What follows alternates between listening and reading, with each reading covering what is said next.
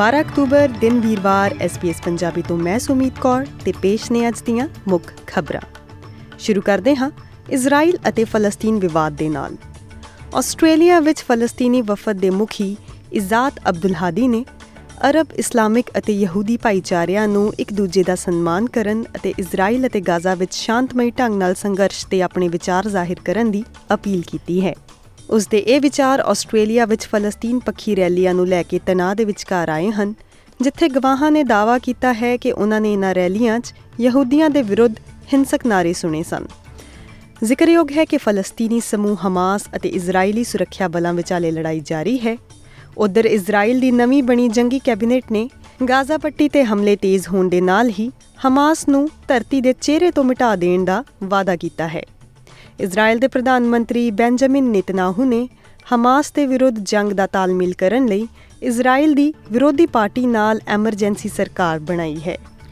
ਭਾਰਤ ਦੀ ਗੱਲ ਕਰੀਏ ਤਾਂ ਭਾਰਤ ਨੇ ਇਜ਼ਰਾਈਲ ਵਿੱਚ ਫਸੇ ਆਪਣੇ ਨਾਗਰਿਕਾਂ ਨੂੰ ਵਾਪਸ ਲਿਆਉਣ ਲਈ ਆਪਰੇਸ਼ਨ ਅਜੇ ਸ਼ੁਰੂ ਕੀਤਾ ਹੈ।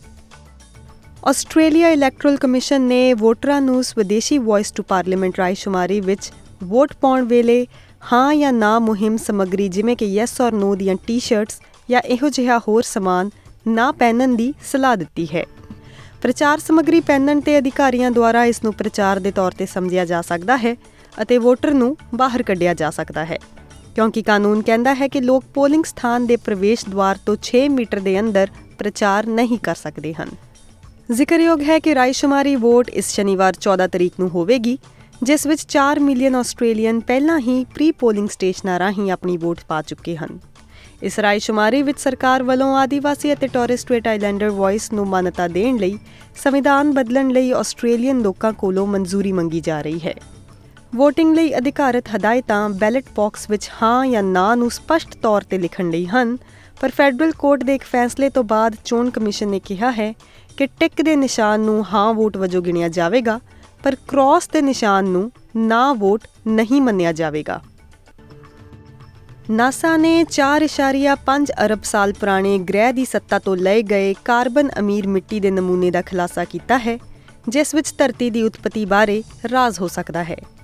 ਇਹ ਸੈਂਪਲ ਬੈਨੂ ਐਸਟਰੋਇਡ ਤੋਂ ਇਕੱਠਾ ਕੀਤਾ ਗਿਆ ਹੈ ਅਤੇ ਹੁਣ ਤੱਕ ਪ੍ਰਾਪਤ ਕੀਤਾ ਗਿਆ ਤੀਜਾ ਐਸਟਰੋਇਡ ਸੈਂਪਲ ਹੈ ਅਤੇ ਆਕਾਰ ਅਤੇ ਇਸ ਦੇ ਸੰਭਾਵੀ ਵਿਗਿਆਨਕ ਪ੍ਰਭਾਵਾਂ ਦੋਵਾਂ ਵਿੱਚ ਕਾਫੀ ਮਹੱਤਵਪੂਰਨ ਹੈ।